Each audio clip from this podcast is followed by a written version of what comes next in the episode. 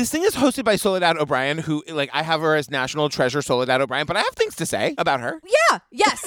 Agreed. Agreed. We'll get there when we get there, I guess. You know, I think a lot of these times it's just an uphill climb when you're reading the copy and you're doing this. They want you to turn on that stupid journalist accent. Just it's just us, Soledad. Just talk to us. We're just here. It's not our fault. She didn't do anything wrong.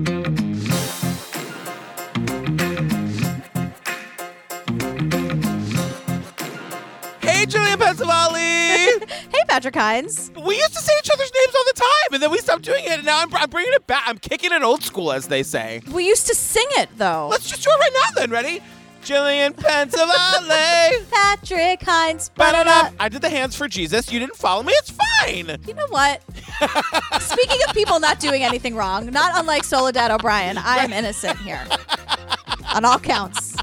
You guys, before we get to the episode, just a reminder join us on the Patreon for more fun, laughs, good times. We are, what are we doing? Oh, we're doing The Vow. We just finished Fear City. Yeah. Before that, I'll Be Gone in the Dark. We did Tiger King, Don't F with Cats, and now we're doing the GD Vow. The Vow, you guys, The Vow is that NXIVM Bananas documentary on HBO. It is so crazy. I'm actually Googling because I don't know how to help myself. Like, Yeah. there's so much I have to know. Yeah, the thing is, just don't join a cult and you'll be okay. That's I am in no danger of joining a cult. I am I, like every single time I watch these things, I'm like, I am in no danger of this happening to me. Mostly because everyone who joins a cult is like a nine to ten on the scale, so I don't think that they would be interested. okay.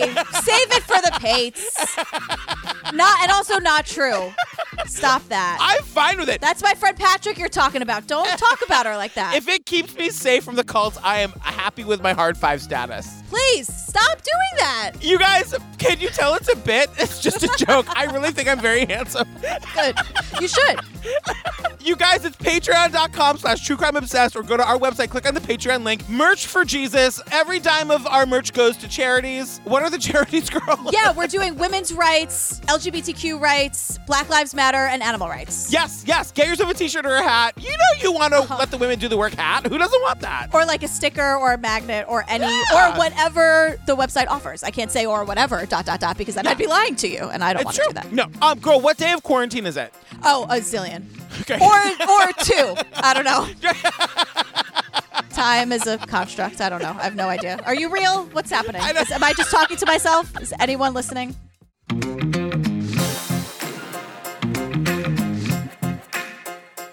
Uh, girl, okay, I was gonna ask you what we're talking about today, but I feel like it's a little confusing. So uh, is it okay if I just explain it? Go ahead, girl. Thanks, girl. So we are doing a thing called Chandra Levy, Who Killed Chandra. Now, when I was like researching documentaries for us to cover, I thought Right. this was a standalone documentary on the oxygen. It turns out that it is not. This is an episode of a show called Mysteries and Scandals. And we might come back to it because there's other really interesting things in that list of episodes that they made. Yeah, the good thing is when you watch this episode, it also comes up as a standalone thing. It's like one episode of Chandra Levy who killed Chandra. Yeah. And it's it's not like you have to watch every episode of what is it, Mysteries and Scandals Yeah, to follow no. because they do just stick to this case. But you guys, I've got to say, national treasure Soledad O'Brien. Soledad, if you're listening, I love you so much. But like, Hey, girl. I'm just saying, like, the way this is shot is a little awkward. It kind of feels to me like in the opening when you're telling us a little bit about the case, you kind of don't really know what to do with your arms. But then I was like, what would I do with my arms? Where where do they teach you that? They don't teach you that. But as someone who has who has done on-camera hosting before, whether you're either walking or doing Yeah. whatever, no one tells you. They expect you to know, and no matter what your option is, it's always ah yeah, but not that. Right. So I know from experience, Soledad is doing her goddamn best. Okay, I have I have more issue with the copy. Yeah, yeah, yeah. The copy's bad. I also don't love the direction where like there's two cameras and Soledad is talking to one of them, but like we're seeing the side angle. I think that was a thing they tried in TV documentaries in the early 2000s that didn't really work out very well. No, no, no.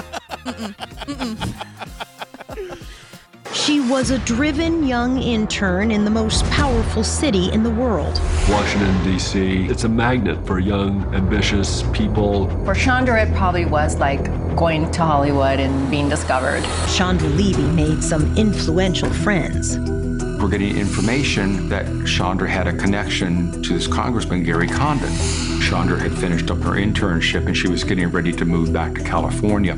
Then she suddenly disappeared. This is serious. We need to find her. A year after she went missing, Chandra was found, murdered.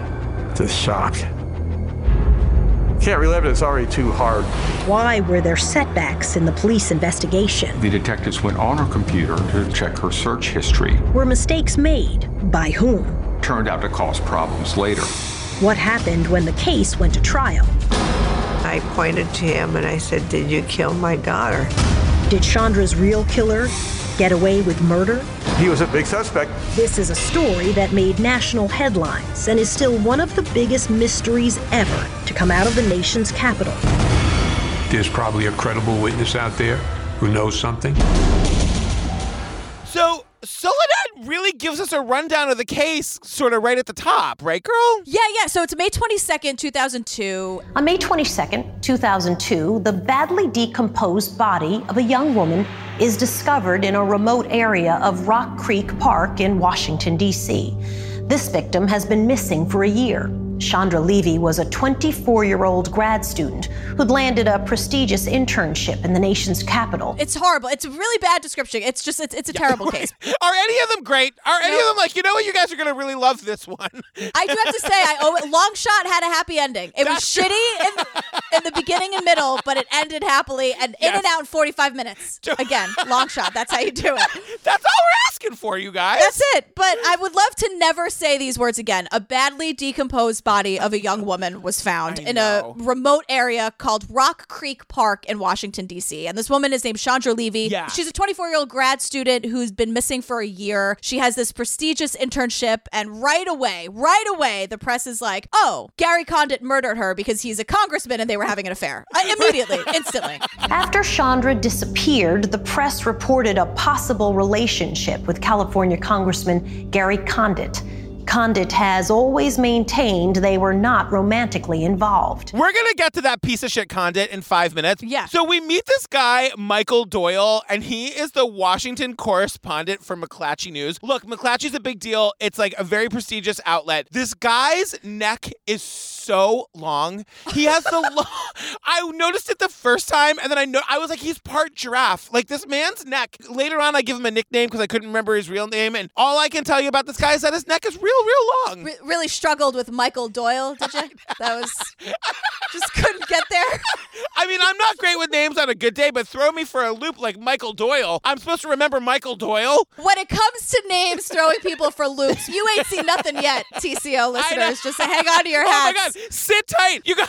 It is. It gets on that front. This becomes a fucking stand-up comedy routine down the road. It's a three ring circus. Also, circuses are bad. Save the animals. Fucks. Don't go to the circus ever. Yes, But yes. this Michael Doyle guy is like, Washington, D.C. It's a magnet for young, ambitious people to come to make their marks. It's a thrilling town. It's filled with power and intrigue. And every summer, it's uh, overwhelmed by interns much like Chandra. DC is a magnet for ambitious people trying to make their mark. In the summer, it's flooded with interns. And like, he really wants us to know what a happening hot spot DC I know. is in the summer for young interns. And I'm like, girl. we meet like 8 million people in this. One of the people we meet is a woman named Michelle. She's Chandra's classmate and friend. And she's one who tells us that Chandra was interning with the Bureau of Prisons, which they say was like totally in line with what she wanted to do. Her dad tells us in a minute that she wanted to like work for the FBI. Yeah. So we meet her parents, Susan Levy and Dr. Robert Levy. And Yeah. they're like, yeah, like she was on her way. She was exactly where she should have been to be someone who wanted to work in the FBI. So we meet her friend Sven Jones, who's like her friend and coworker, and it's so funny. I'm like, "How are you her friend and coworker? You're so old." And I'm like, "Oh, no, you're the age that Chandra would be if like people weren't garbage and she hadn't been murdered in a park." Sven's not that old, girl. I know he's like 40, which is younger than me. Just in defense of Sven, for you to be like, he's so old. He's not. he's like he loves this podcast, and he just heard that and got really offended. I got you, Sven. He's so old. How dare you? so the thing is, like, Sven and all, all these friends are like, Chandra was very energetic, lively, positive. She certainly wasn't reserved or shy. Chandra was living her best life. She was Yes. fully immersed in this scene. She was going to all the work events. She, she was socializing, truly living this DC intern life. And then on May 1st, 2001, she disappears. Yeah, and so now we meet Detective James, and he sort of tells us like the setup for like her going missing. So she had finished her internship and she was getting ready to leave to go home to California, and like she was seeing people and saying goodbye. The timeline on this is a little fuzzy for me, but she was scheduled to be back in California for her May 11th graduation from USC. She was a grad student. She was like 23. She was 24 when she went missing, 23 when she started the internship. Right. She had emailed her parents a few days before to say that she like had, was packed up and ready to go. Something to keep in mind, and this has like a, been a real education to me doing Obsessed with Disappeared. Back in the early 2000s, people did not communicate the way that they do now. Yeah. So we're gonna find out that like she wasn't in a like constantly texting or calling her mom. That wasn't a thing in 2000 or 2001, Mm-hmm. whatever year this was. So that at first was very weird to me that they would go days without talking. But then I'm like, oh no, that's like what the world was like back then. It's not like that now. Yeah, it's been like two days and I haven't texted my mom. Should I text her? You should text her. She probably thinks you're missing. You're doing the Italian thing. Call your mother, okay? Call her. your mother. Call your mother. So we meet this guy Ralph. He's the author of the book Murder on a Horse Trail, which is the book about this case. He's also the first name I didn't write down, just for the record. Who do you think you're working with? I know. Gotcha. so Ralph says that on May 1st, Chandra was up late looking at the Amtrak schedule, I guess to take the train from DC to California. Which doesn't make any sense because I was like, is she afraid of flying? We'll find out in a minute she's not because she'd been flying back and forth all year. And then I, if you look at that train ticket, like the the ticket itself was like three hundred dollars, and the accommodations were eleven hundred dollars. I was Really? like, Chandra, what kind of fancy sleeping car did you book for yourself? Oh, interesting. I Because know. I, would like love to take a cross country train Same. trip. So to me, I'm like, don't love the flying. I'll take a train anywhere. Like, Yeah. great. Yeah, But yeah. you're right because we get to the flying. Okay, okay, I'm with Just you. again, like the timeline is weird, and why is she taking the train to California? It doesn't make any sense to me. Right. So we're still at May 1st, right? She's looking at Yeah. the Amtrak schedule. At 4:30 in the morning, there was a 911 call placed to the police from her building. The neighbor said, "I just heard a scream." The police came and responded. They looked around, they didn't say anything. They call 911, 911 shows up, and then everyone's like, well, this was fun. Nice meeting you. Good night. like, there, there's like no, nothing happens at all. I can't decide how I feel about this. Like, was that neighbor great? Can you imagine if you called the police every time you heard somebody scream in New York? If I if I did that today alone, I would have called 911 28 times today alone. We're in quarantine. I'm here. In har- you know, I still have the guy who drives around the block blasting New York, New York. He's still here. We got the kids crying. Why are they so loud? I wonder. We got the, the horns honking. It's a traffic jam. No one is on the streets, but on my street, it is Mardi Gras every day. I don't understand it. It's St. Patrick's Day parade every goddamn day outside this window. Oh. You okay, girl? You go? You okay? You know, there? it's been a lot. It's been a lot. I'm going to be honest with you. I'm waiting for my Apple Watch to be like, girl, you're sitting and you're screaming and your heart rate's boom, boom, boom, boom, boom. Oh my god. So nothing comes of this. So we to this day don't know if that scream was Chandra or not, or maybe it was just a coincidence. So her dad tells us that he's like, I called her May 1st or 2nd when she didn't answer her phone. And then I called her after that and kept calling and never got an answer. After four or five days, Dr. Levy was going increasingly distraught at Chandra's dropping from sight, called Washington police, said that his daughter had not been heard from.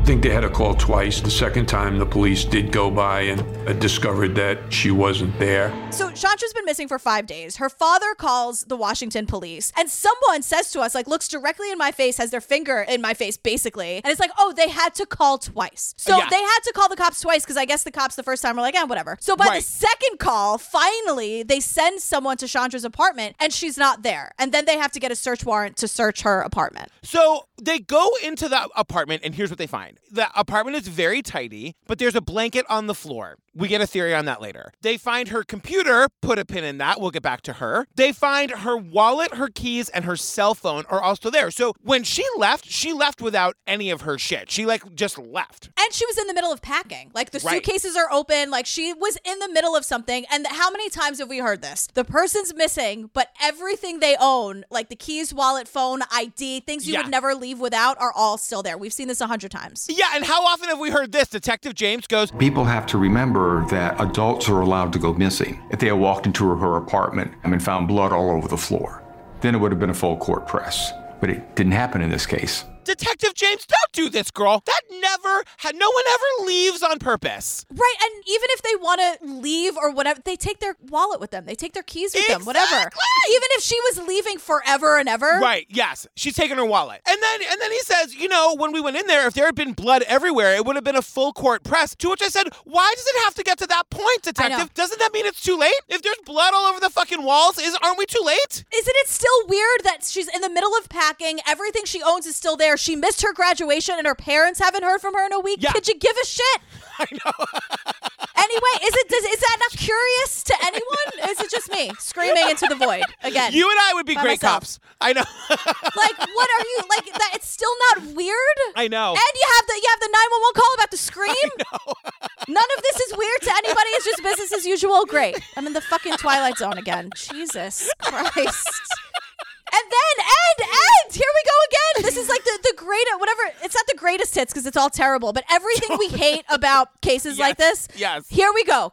Yeah. A goddamn security cameras here. So by the time they get the search warrant, which is days and days and days and days, the security cameras that have a perfect view in and out of her building Yes. have of course been deleted and recorded over. And someone says In a case like this, had they jumped on it right away, they would have probably recovered more video. You know, if they would have started looking sooner, they would have had that footage. Just saying. I know. I know. And I just have security camera reform now. You guys, look, you know what? Add $20 a month to everybody who lives in that building's rent and don't record over the tapes. It's all digital at this point, fucking anyway. Put it on the cloud. It should just be instantly downloaded Yes! to a place, to a gigantic hard drive or whatever, and it just lives there. Because yes, fine, like you, we always scream, like keep the footage for longer than 24 hours, yeah. but also keep it for more than a week or however long Yes! it took this shitty 10 police department to actually do 10 anything. years, you guys. 20, I'll do you forever. How about like if, if like sex tapes and, and nudes and dick pics can never get erased and everything lives forever and your search history lives forever? How about we have security cameras with with murderers on them? Can they live forever too or But what? honestly, like 24 hours? Right. It just doesn't make any sense. So the police are like, guess we better get to work, huh? It's been 11 days. So they start searching everywhere. And they're searching Rock Creek Park and this like this wilderness spot that's kind of close Yeah. to her apartment. And so while the police are doing that, the Levys start looking through her phone records and suddenly Hmm. Yeah. They're seeing a lot of phone calls to and from Congressman Gary Condit. And they, they're seeing phone calls on the day she went missing throughout her time in D.C. And Chandra didn't work with him, but he was on her speed dial. So I have Long Neck Doyle, whose first name I couldn't remember. He It's Michael! I know. His neck is so long. It's unnaturally I, long. I don't remember the neck. I'm sorry. I was where was I? Oh, taking notes. So Long Neck Doyle tells us Gary Condit was a career politician who was really coming into his own. He'd been in public office for 20 or 30 years. this really got me both times. I was like, he's coming into his own after a 30 year career. Condit, what took you so long, girl? They say he's a congressman on the rise. Right. He's been in he's been in politics for 30 years. Yeah. Let me just say one thing about Condit because we are told by Soledad, we're told by the cops. Gary Condit denied having any involvement whatsoever with her romantically. No, he did not. We didn't? will- no! Every single time he is asked a question, he says, I'm not going to answer that question. Oh, oh, he is yeah, not yeah, yeah. denying it. He's never denied it that I can find. They totally had a relationship. That's I like, mean, of course they did. Yeah, yeah, yeah. And Yeah, yeah. everyone, Soledad included, is saying he's denied it from the beginning. No, he hasn't. On the stand, under oath, he says, I'm not answering that question. He's like, I thought we discussed this. I'm not talking about this. Men are garbage. Men in politics, especially. I know. Yeah, vote, vote. Yeah, vote, vote. vote, vote, November 3rd. November third. Hold tight. We'll we'll get back to Gary in a little bit because now now we're gonna hear the Chandra story and how she grew up. So Chandra Levy was born April 14th, 1977. She lived in Modesto, California, hometown to Laci Peterson, I might add. Oh, that's right. So, but then, like, we, first of all, you guys, they show a parade of like terrible high school photos of Chandra Levy. The poor thing. Like, she's got such great hair, but you know, like everybody, it took her years to figure it out. Like, Gillian, when I go missing or am murdered, please, please don't show my high school photos on the documentary. Yeah, because that, that'll be my concern uh, d- through the tears and the rage, and the we're gonna get we're gonna get this goddamn guy. Yeah, I'll worry about your photos. When you see the photos, you'll understand. Well, you've already seen them. Yeah, if you've been to one of our live shows when those were a thing, don't worry about Google what a live show was if you don't remember. Uh, well, you've seen most of those photos. Oh my God, so it is You, you really got ahead of it, girl. Don't worry about it. But what, what they're trying to say is that And it wasn't until her junior year in high school, she just had a complete turnaround. And she was involved in the Explore Officer Program. She really liked going out with the cops on their beat.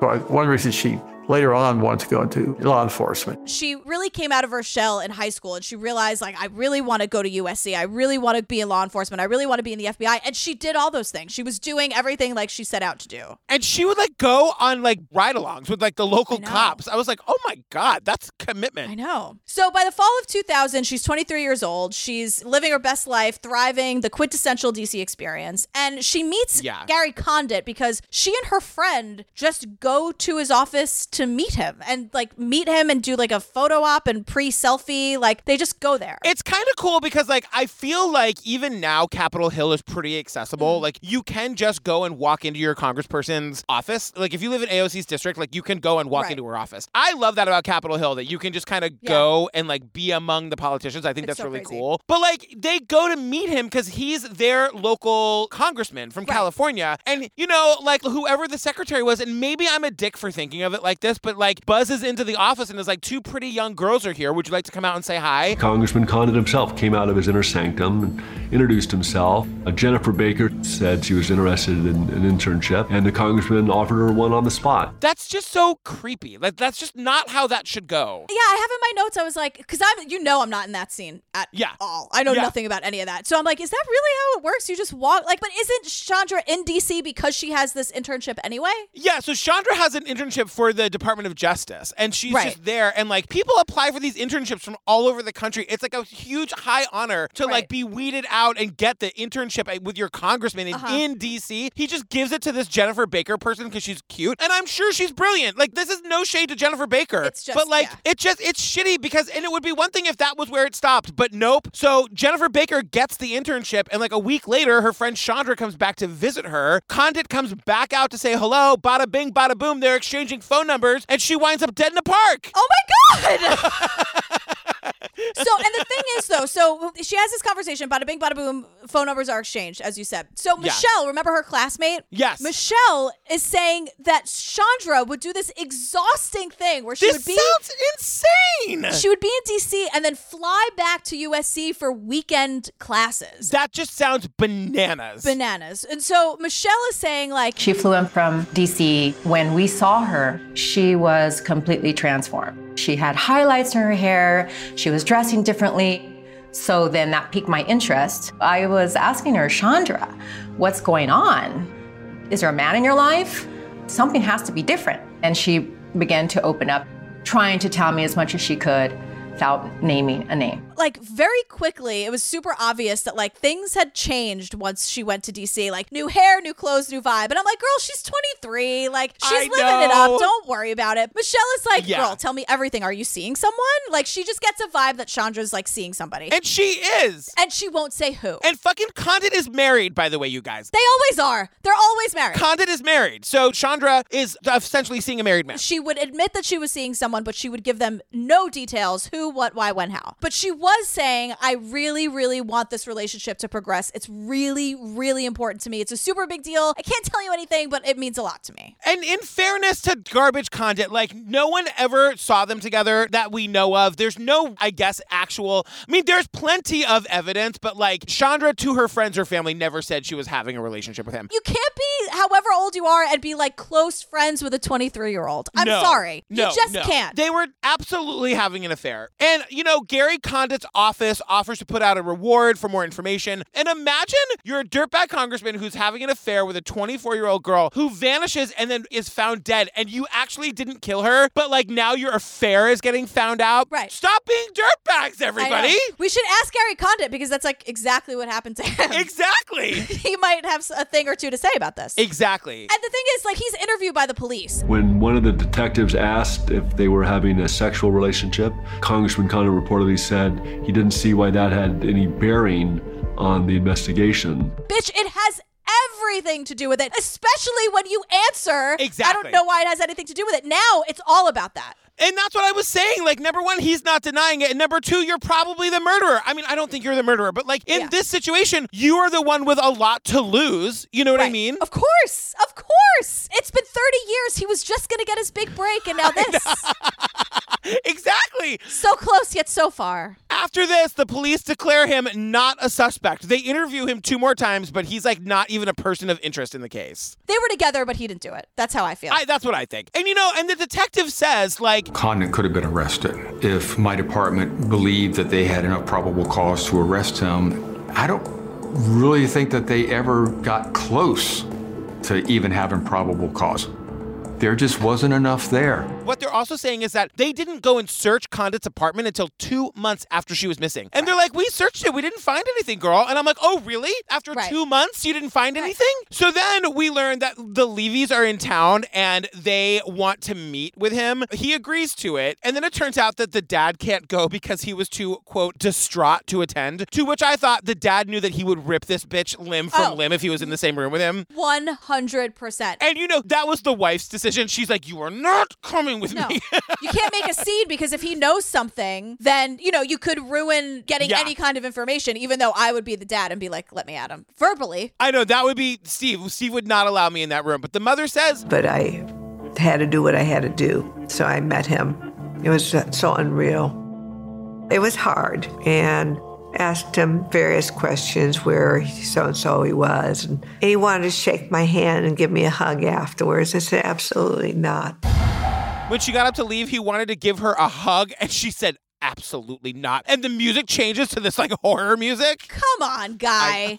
you want to give her a hug? That is so like I know. tone deaf and rude and disrespectful. And I just know. stay out of it. Really, stay out of it, Yeah, I know. I know. You're lucky you're not in fucking jail, you scumbag. idiot. So, like, you know, this becomes like a total media firestorm, like we were talking about before. It's everyone is covering it. It's on the cover of every newspaper, every magazine, every like regular news, fucking, you know, a current affair news. Like everyone is covering it. right. It's the biggest story in the world. And then all of a sudden, 9 11 happens. And everything changes, of course. Literally that day on September 11th, the camera trucks who were parked outside the Levy family's house just disappeared.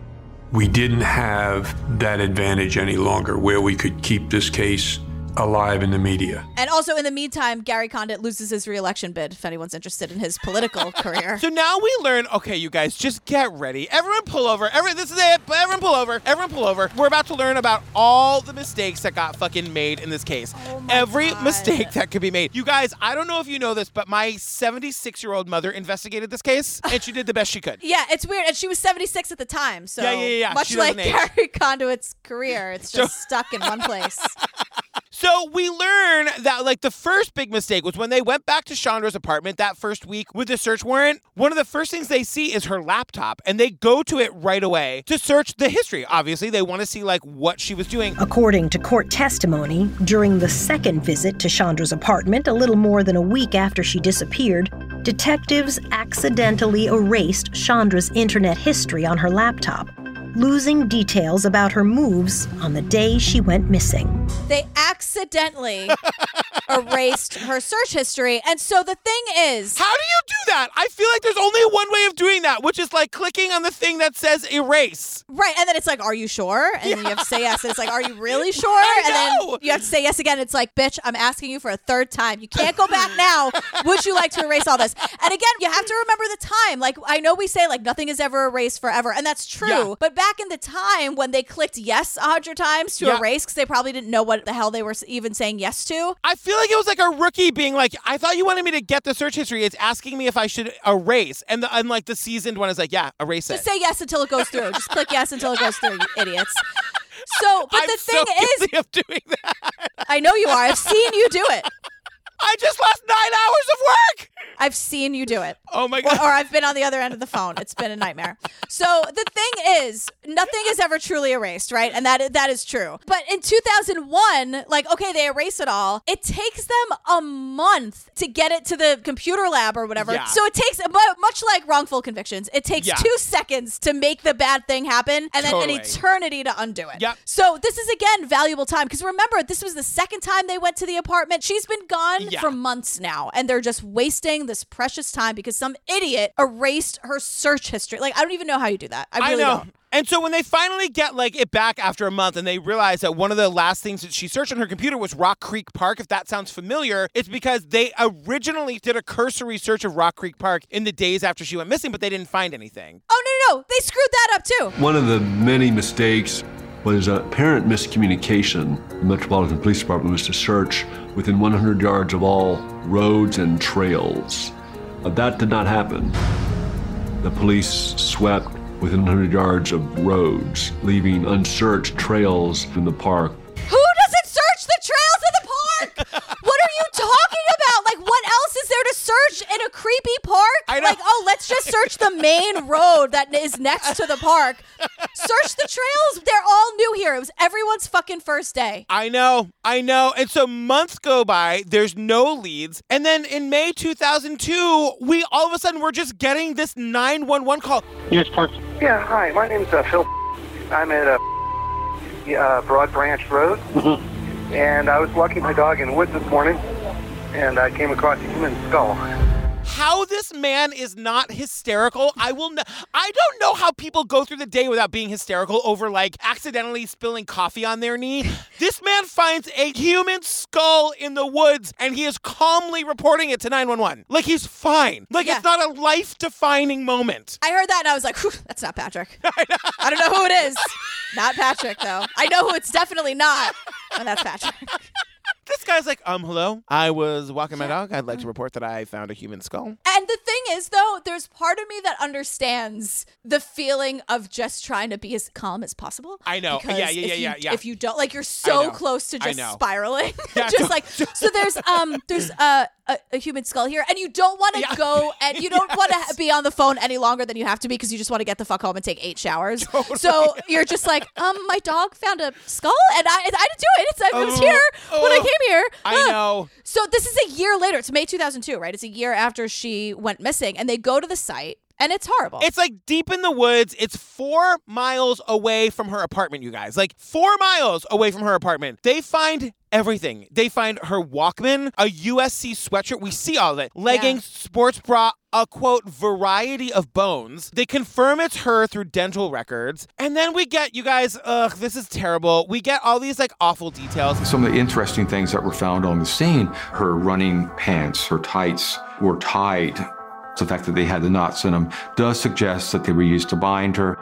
And it also suggests that, that there was some kind of sexual assault that occurred. And they do an autopsy, and it's like, you know, they determine that the manner of death is homicide, but there's only so much they can tell because it's been a year. Right. And what is wrong? I don't understand. How is this police department allowed to make this many mistakes? Like, if this was a public school and this was the equivalent of like state exams, the government would come in and take over. How is the FBI not taking over? Like if I were anywhere in that department, I'd say that idiot who erased the search history, get him away. I don't want him near me. I don't want to see him. I want him just transfer him to Idaho. I don't want him anywhere near and don't send him out to look for the bones either. Don't give him a donut. I'm going right to the stereotype now, and I'm sorry for that. Usually I don't do that. And then there's more mistakes because they've got the clothing and they see that there's maybe some biological DNA evidence on it, but then they can't use it because there was no policy in place in the police department for these cops to have their own personal DNA on file. If you work in a DNA lab, your DNA from you is in their system because there could be contamination.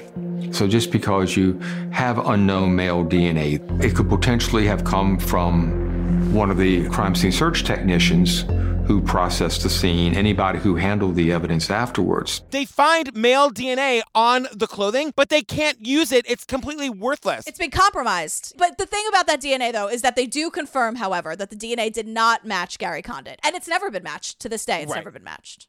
So this is where we start to get like what happened, how did she get there? You know, she, it was four miles from her apartment, and like this one detective who I like, but he just like he's not trying very hard, and he's saying, "Well, here's the theory." Chandra has some time to kill. She's getting ready to go home. She looked on her computer, was scouting out activities, wanted to check out Rock Creek Park, went for a walk or a jog, and at some point she was assaulted and died of her injuries. Uh-uh. No. So she just went in the middle of packing. You know what I want to do? Go for a jog. Leave my phone, my keys, my wallet. It's weird that her Walkman was there 100%. Like that is Yes. odd. But you bring your keys. How are you going to get in? And they, it's not like they said they found like her apartment key just so that she didn't bring her whole keychain or whatever. They didn't Yeah. find any of that that I know of. That's the whole thing is that like, you know, we get this theory later on that like it seems like she was going to meet somebody because she had told her friends over and over again, A, I'm not a jogger. B, I never want to go into Rock Creek alone. That's fucking terrifying. Why would mm-hmm. I do that? And a theory that we get down the road is that Her apartment was very neat, orderly. A blanket on the floor is out of place. But just outside her door, there is a washer and dryer.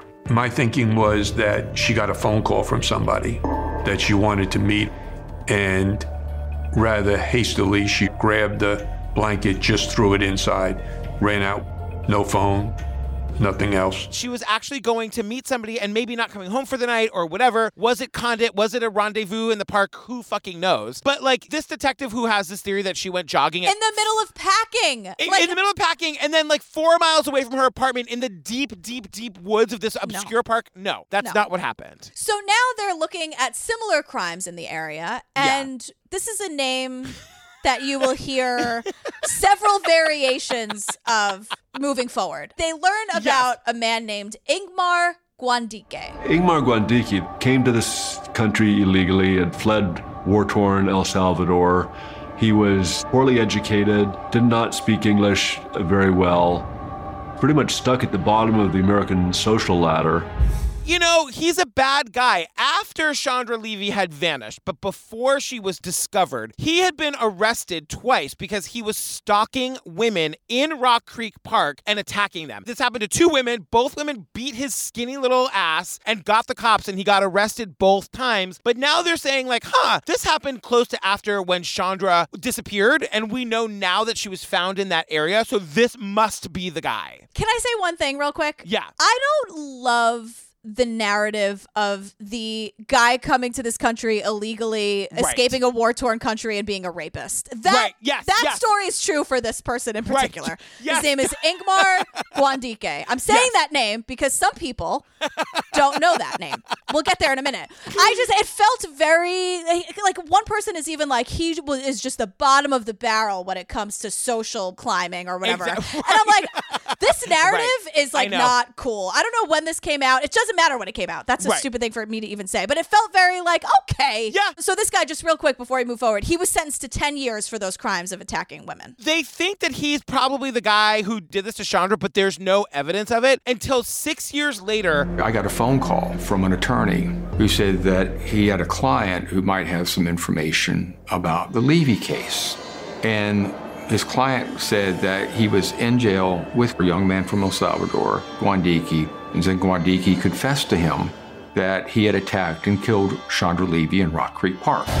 So this guy is a, what they call a jailhouse informant, which are notoriously unreliable. Basically, in a lot of cases, cops go to these people in jail and they're like, "You were cellmates with that Guandique guy. If he happened to tell you anything about killing Chandra Levy and you want to tell us about it, we might be able to knock ten years off your sentence." Just so you know. So we learn about this inmate Armando Morales, and he calls the legal team with a tip about the case. And he's like, "Look, so Ingmar Guandique confessed to me, admits everything. He totally did it. He's your guy. Take these handcuffs off me, please." Yes. And so then we get we get this other detective, and this is the one who does not know how to pronounce Guandique's name. Okay, and this it's not just that the person does not know how to pronounce it. It's that he guesses wrong every time. Every time it's a new combination. It's like a word scramble and the letters are in a different order every I goddamn know. time he says this person's name. And you should hear because he's the one that tells us that like Where her body was discovered was always a concern because it just didn't fit her pattern. And Guike seems like a good suspect, But as you start to look at other things and put things together, suddenly he's not my suspect. The problem with this jailhouse informant is that the story that he's giving that you know he attacked her in the middle of the woods while she was jogging. He stabbed her. He's like it doesn't fit her pattern, Right. but he just keeps saying Enguike. he says Enguike. over- Enrique, Guanduque, Gua- and Guineke. you know there's not a single person on that set that's going to correct him because the shit is gold. They're not correcting him. Gwendiki. It's just like I was laughing so and like this guy, I don't think he's the guy who murdered Chandra Levy, but he is human fucking garbage. So Right. it is okay to laugh at this guy getting his name wrong. Because then I thought he was doing it so often that I thought I had the name wrong. I know. I know. And I kept going back in my notes to the point where I was just copying and pasting the name that I knew was right. So I was like, every time he says Enrique Vasquez, which is a- my so-called life reference, every time he calls him that, I'm like, oh, that mean he means Ingmar Guandique. Okay, okay. He ended up inadvertently gaslighting me because I'm like, who is this person he's talking about? Guandiki, Guanduke. But he also says that like this guy is not my suspect because these other two women, they were attacked after Chandra was murdered. And this is such a good point. He's saying These women were attacked after the murder. And so that would mean that Nguike would have come back to the scene of the murder to commit a couple of other crimes. If he were to be arrested for robbing, he would become a prime suspect in a murder case. like that doesn't make any sense. Right. So, so they're like, there's no evidence. They don't think it's him. Cut to Soledad. Nevertheless, prosecutors went ahead and charged Ingmar Guandique with first degree murder in the death of Chandra Levy. Guandique pled not guilty to the crime. Nevertheless, they charged him with first degree murder in the death of Chandra Levy. And I'm like, fucking welcome to America. Jesus Christ. He attacked those women. Garbage, 100%. But the fact that they're like, there's no way that Guadalupe Enrique Vasquez did this. Yeah. And Soledad's like, well, we charged him anyway. The only reason I'm not fine with him like getting a sentence of life and forever is because it's not justice for Chandra. You know what I mean? Exactly, 100%. You know, so whatever. So the case goes to trial. He gets convicted. He gets 60 years in jail. Chandra's mother shows up to make the victim impact statement, and she says to him, Gwendiki doesn't speak English, so that puts us all at disadvantage because you use an interpreter. Pointed to him and I said, Did you kill my daughter? He did not need an interpreter to hear or to understand what she told them. I believe Mr. Gwandiki said, I feel sorry for your loss, but I did not kill your daughter. And even the mom is like, you know, I assumed that the police must have knew what they were doing, but like I had my doubts. Yeah, she she didn't know about the deleting the search history. I promise you, she didn't know, or else Totally. she wouldn't trust them. Truly, Totally. and I like it sounds like a joke, but ser- if she knew, that's why it took them a month to even take another step forward. Yeah. she necessarily wouldn't believe them. Yeah. So this Ingmar Guandique gets 60 years in prison for a murder that he probably didn't commit. Right. And then this is also bananas. A year later, some cop is like investigating some other murder and comes across this like stack of interviews that the informant, who is the only evidence the prosecution had against Guandique, was his jailhouse informant. This cop comes to find out that this informant is like basically an informant for every case on the books. And the fact that the prosecution didn't tell the defense that this Morales guy Right. was a jailhouse informant in other cases is what is called a Brady violation. And so basically Guandique gets a new trial, and instead of doing the new trial, they just drop all the charges and deport the guy. Yeah, and you'll learn all about Brady violations in episode 82 of Making a Murderer Yeah. on, on Lady Pates. Queen Casey tells us all about Brady violations. We get quite an education. I believe it's episode 82 or 83. Check it out. Exactly. It sort of ends with like no leads and no information. And I'm sitting here enraged, which is not new at Yeah. all, just to be fair. It's a very comfortable Yeah. uh, place for me to be. But it's like everyone failed her, it seems like. Like it's such a travesty to me. Like even this like powerful I yes, we made a joke that 30 years and he's just getting his footing in political but the power dynamic of like this young 24 year old girl like trying to get her footing in politics in DC and he was in a position of power and he failed her in, in a sense and the Yes. police deleting the goddamn search history and then it all started with her father having to call the cops a second time to be like can you give a shit about my kid like I know. just no, even from the beginning like it just it was a failure all across I the know. board And it's also like the most famous cases of the last century. Why is there not an update? I couldn't find an update anywhere on the internet. Oh, oh, but then there's this other completely weird thing that we learn about. A few days after her internship ended, Chandra called her aunt and left a telephone message saying, I'm not sure what I'm going to do for the summer. I have big news to tell you. It wasn't some kind of response from her FBI application. The big news message, one of the biggest puzzles of Chandra Levy's disappearance. We don't know what that news is. And I'm thinking, like, if it was any kind of like job offer or something official, Yeah. that could be found out. Like, some company Right. could say that could be on the books somehow. Like, Yeah. and so I'm wondering, like, and that to me could only be some kind of relationship news or something that wouldn't have a paper trail, you know? Like, I was like, was she pregnant? And we'll never know. We'll never know. I know, know. and then, like, I, you know, I'm sure there are people out there who know way more than we do about this case because I really have not looked into this. But I'm like, I guess I don't think that Condit did it or had it done. I don't think that Guandique did it, so I don't fucking know. But like, somebody knows. I know. Somebody knows what happened. You guys, if you're a fan of the podcast, come forward, Yes. DM us, and tell me who did it. Please. So here, here we are, just screaming into the void. Great. and another episode of the books.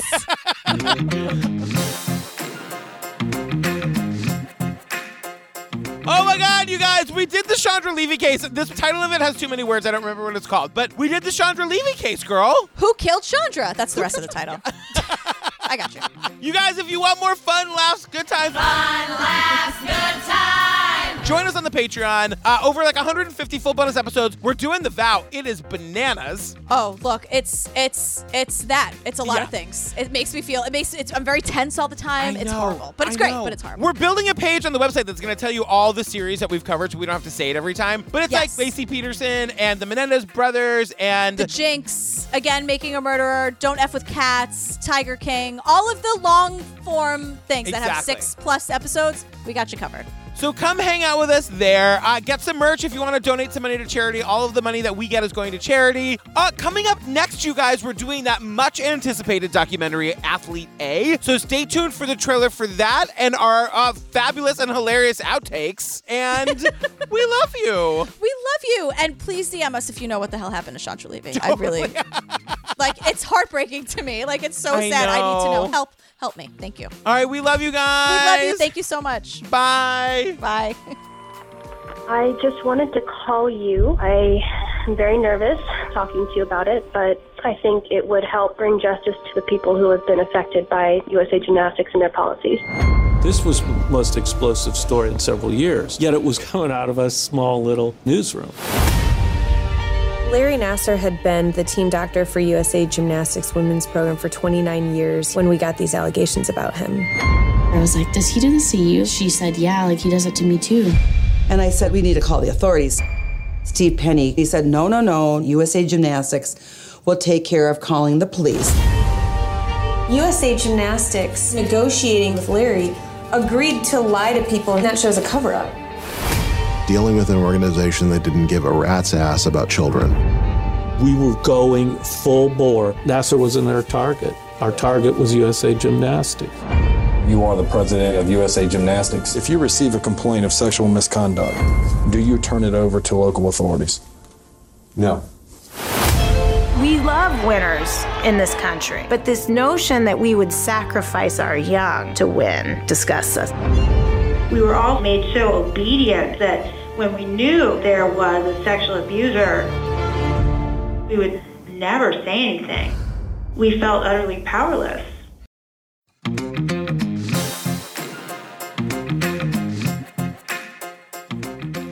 You okay? I've been pounding water because of my throat. Just a little water burp, not a problem. Still cold. Oh you look God. like you were choking. I'm sorry. You know when it comes up and it's still freezing cold? Just a little water burp, everybody. It happens. We normalize shit on this podcast. Water burps are oh, okay. Everybody has them. Everybody poops. Everybody water burps. Welcome to the outtakes. He was giving me very strong, like Ichabod Crane vibes. Ichabod Crane doesn't have a neck. No, he does. The Headless Horseman. The doesn't headless horseman neck. doesn't. Okay, fine. I'm sorry. Spooky season. Forgive me. Or Nguiki. And the dad tells us that her nickname was Little Ladybug and his was Big Cheese. That's really sweet. I didn't have a nickname for my dad, and he didn't have one for me. It was like Jilly, Jilly Bean, I guess, but I didn't call him like like Big Prosciutto or something. Like I didn't call him something Italian. Big Cheese is a weird nickname. I'm gonna go ahead and say it. Nguiki. Holy Holy shit! We're gonna get sued.